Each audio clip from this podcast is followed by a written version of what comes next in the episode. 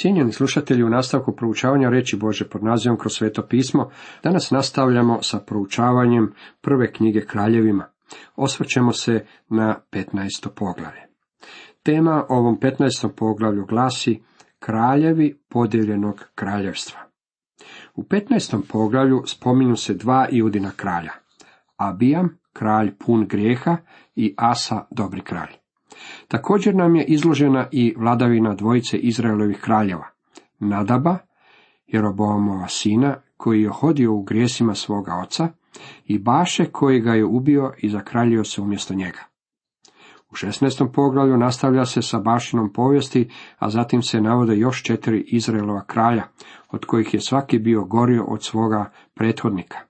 Ela Zimri, Omri i Ahab, koji je uvećao svoju zloću ženivši se zloglasnom i opakom Izabelom. Abija nasljeđuje Roboama.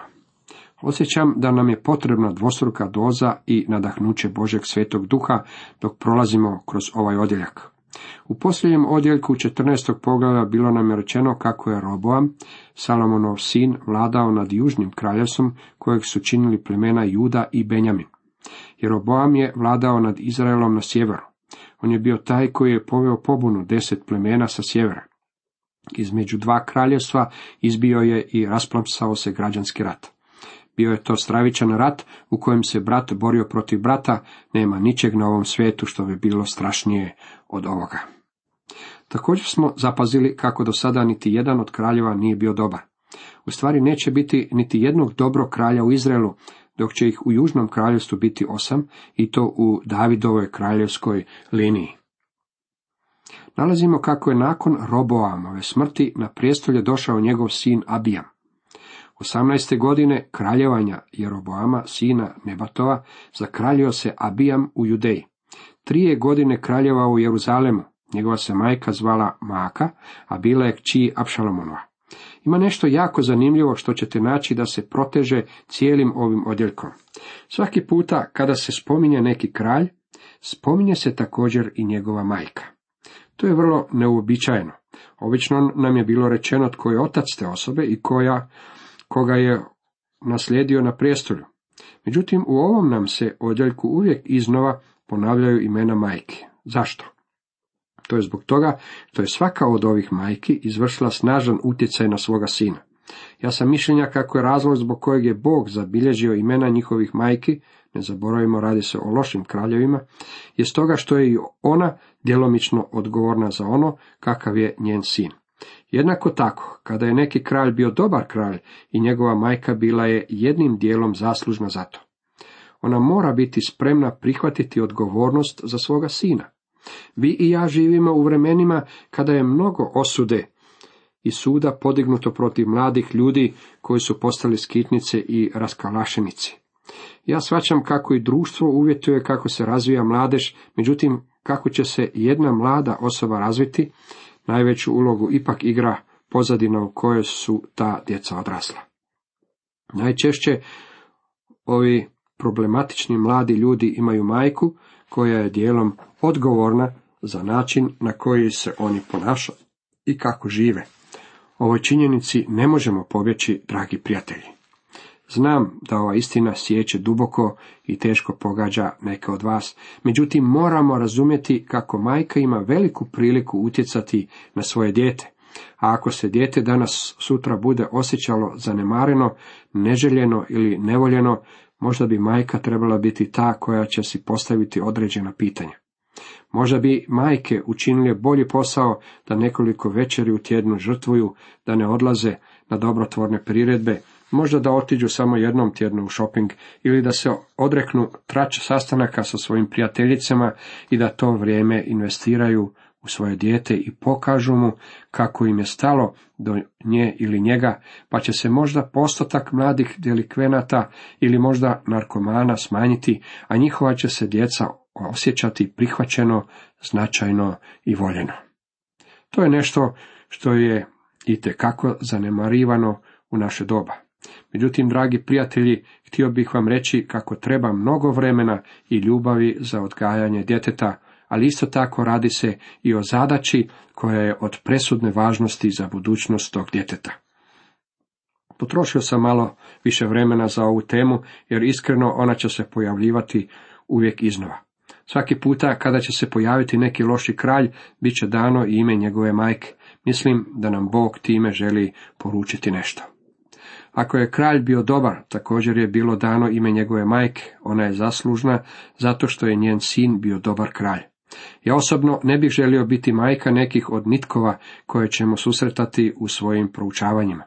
Jako bi me potreslo kad bi neki od mojih sinova postao poput ovih zlih kraljeva.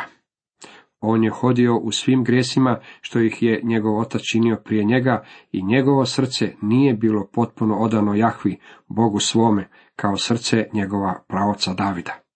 Abijam je hodio u svim grijesima što ih je njegov otac činio prije njega. Slijedio je obrazac svoga oca. I oca je trebalo kriviti za ono u što se prometnuo njegov sin. Otac je naime dao primjer Abijam, nije odrastao u predobrom domu. On je bio pokvareni kralj i njegovi roditelji također su odgovorni zbog toga. Za njega također nam je rečeno kako njegovo srce nije bilo potpuno odano Jahvi Bogu svome kao srce njegova pravoca Davida.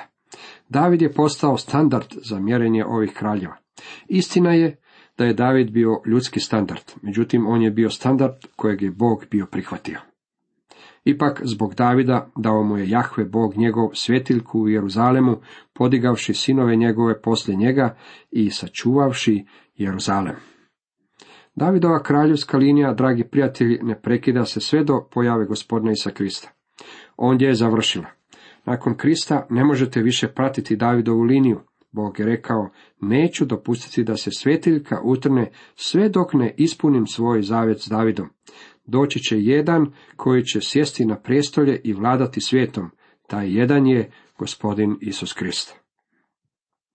Jer je David činio sve što je pravo u očima Jahvinim i za svega svoga života nije odstupio ni od čega što mu je zapovjedio, osim onog što je učinio Uriji Hetitu. Zbog čega je Bog prihvatio Davida kao standard? Zbog njegovog grijeha? Naravno da ne. Ovaj je grijeh bio crna mrlja u Davidove povesti. Iako mali čovjek nikako nije u poziciji suditi svemogućem Bogu, mi to svejedno vrlo često činimo. Međutim, ako namjeravate suditi Bogu zbog njegovog odnosa s Davidom, prvo shvatite što je Bog u stvari rekao za Davida. Financijskim riječnikom izraženo, Bog je u ovom odjeljku naveo Davidovu aktivu i pasivu. David se nije okrenuo protiv ničega što je Bog zapovjedio, s izuzetkom slučaja Urije Hetita. Ovaj je slučaj bio tamna mrlja na inače svjetlosnoj Davidove povijesti. U svim drugim slučajevima David je bio poslušan Bogu. David nije živio u grijehu. Babilonski kralj jest. Ono što je David učinio jednom, babilonski je kralj činio svakodnevno. Egipatski je kralj svakog vikenda činio ono što je David učinio jedan jedini put. Cijelu je misao jako dobro izrazio naš gospodin u priči o izgubljenom sinu. Prijatelji, sin može završiti i u svincu. Moramo to shvatiti. Bože dijete može završiti u svincu, međutim jednako tako neće ondje i ostati. Zašto? Razlog je više nego očit.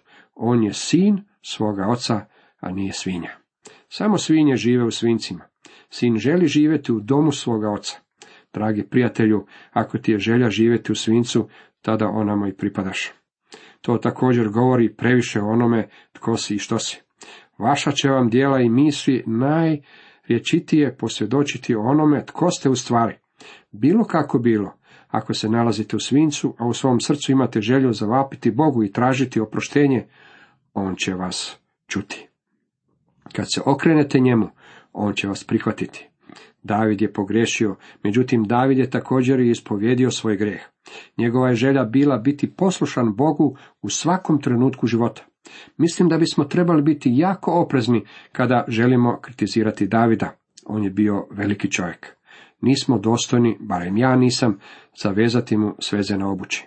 On je bio veliki Boži čovjek i postao je standard prema kojem su se morali ravnati kraljevi koji su slijedili iza njega.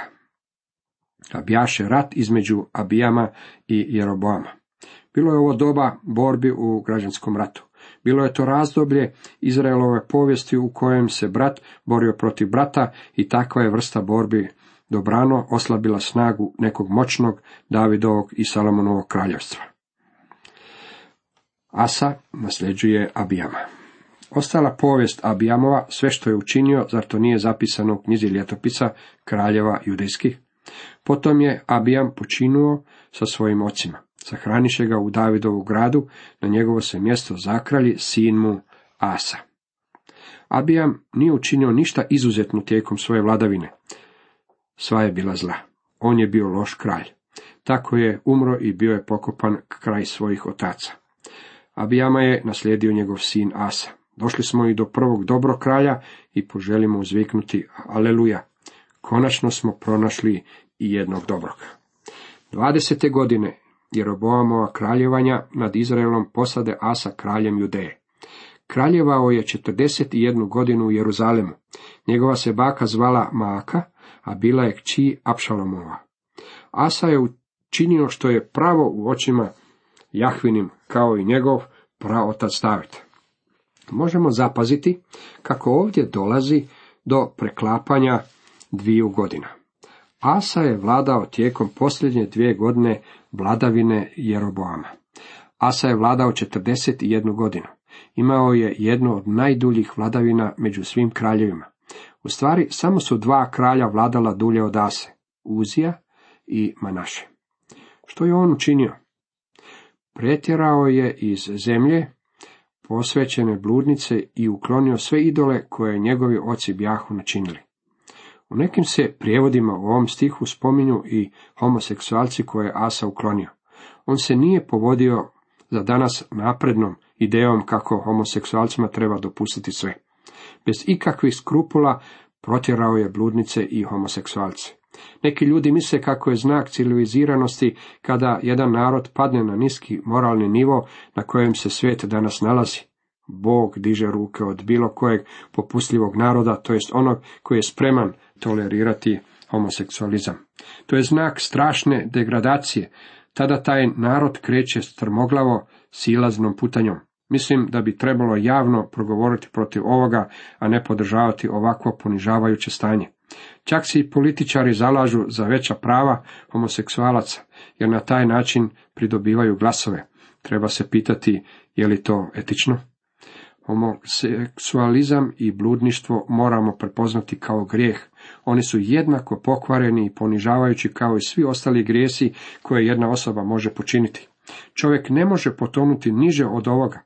Mnoga civilizirana društva današnjice počela su stupati ovom strmoglavom cestom koja u stvari završava provalijom. Trebali bismo jednom konačno shvatiti kako se mnoge pouke mogu naučiti iz povijesti. Ako promatramo mnoge civilizacije u povijesti koje su nekoć bile moćne, a sada ih više nema, nalazimo da su krenule putem homoseksualizma i hramskih bludnica, dakle legalizirali su prostituciju. Asa je obračunao s tim problemom u svom kraljestvu i dobio je atribut dobar kralj. Bog nije promijenio mišljenje u svezi s tom problematikom. Bio je rat između Ase i Baše kralja Izraelskoga u sve njihove dane. Asa je ratovao s Bašom, izraelskim kraljem. Radilo se o neprekidnom i trajnom građanskom ratu. Nalazimo kako je Asa također učinio i par drugih stvari. Trebao je uz cijenu ustupaka udobrovoljiti kraljestvo koje je izrastalo na sjeveru i postajalo sve dominantnije. Radilo se naravno o Siriji. Asa tada uze srebra i zlata koje je prostalo u riznicama doma Jahvena i u riznicama kraljevskog dvora i dade ga svojim slugama te ih posla Ben Hadadu, sinu Tabrimonovu, sinu Hezjanovu, aramejskom kralju koji je stolovao u Damasku i poručimo. Neka bude savez između mene i tebe, između moga i tvoga oca. Evo šaljem ti na dar srebra i zlata, hajde raskini savez s izraelskim kraljem Bašom, da bi otišao od mene. Asa je poslao poklon Ben Hadadu, zlato i srebro, kako bi ga udobrovolio, da bi ga spriječio da ne napadne njegovo kraljestvo. Asa je sklopio savez s njim. Ovo je vjerojatno bila jedina pogrešna stvar koju je Asa učinio. Kralj Asa sazva sve judejce bez izuzetka i oni odnesoše kamenje i drvo kojima je Baša utvrđivao Ramu i kralj Asa utvrdi time Gebu, Benjaminovu i Mispu. Asa je sve ovo učinio radi zaštite. Jošafat nasljeđuje Asu. Ostala povijest Asina, sve njegove pobjede i sve što je učinio i gradovi koje je utvrdio, zar to nije zapisano u knjizi ljetopisa, kraljeva judejskih? A u starosti je bolovao od nogu. Asa je počinuo sa svojim ocima u gradu Davida, svoga praoca. Njegov sin Jošafat zakrali se mjesto njega. Kao što ćemo vidjeti, Jošafat je bio još jedan dobri kralj. Nadab biva ubijen, a nasljeđuje ga Baša. Sada se vraćamo u sinu. Nadab, sin Jeroboamov, postade kraljem Izraela druge godine Asina kraljevanja, Judejom, i vladao je dvije godine Izraelom. Činio je zlo u očima Jahvinim. Hodio je putem svoga oca i oponašao njegov grijeh, na koji je navodio Izraela. Nadab je počeo vladati druge godine Asine vladavine, koji je vladao u južnom kraljevstvu. Judi. Nadab je vladao dvije godine nad Izraelom.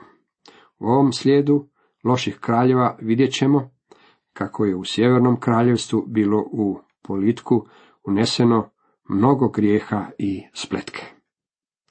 Baša, sin Ahin iz kuće Jisakarove, uroti se protiv njega i ubi ga u Gibetonu, koji pripada filistejcima i koji su opsjedali Nadab i sav Izrael. Možda ste se nadali kako će negdje usput doći do barem malog primjerja i zatišja u svim tim silnim borbama. Međutim, do toga nije došlo. Između Ase i Baše vladao je rat u sve dane njihove vladavine. Stalni građanski rat iscrpio je snage i sredstva obaju kraljevstva. Također zbog tih su sukoba oba kraljevstva potpala pod vlast narodima koji su ih okruživali. Stalno su ih napadali Egipat na jugu, Sirija i konačno Asirija sa sjevera. Ovi ljudi jednostavno nisu bili spremni i nisu željeli promijeniti svojih putova. Cijenjeni slušatelji, toliko za danas.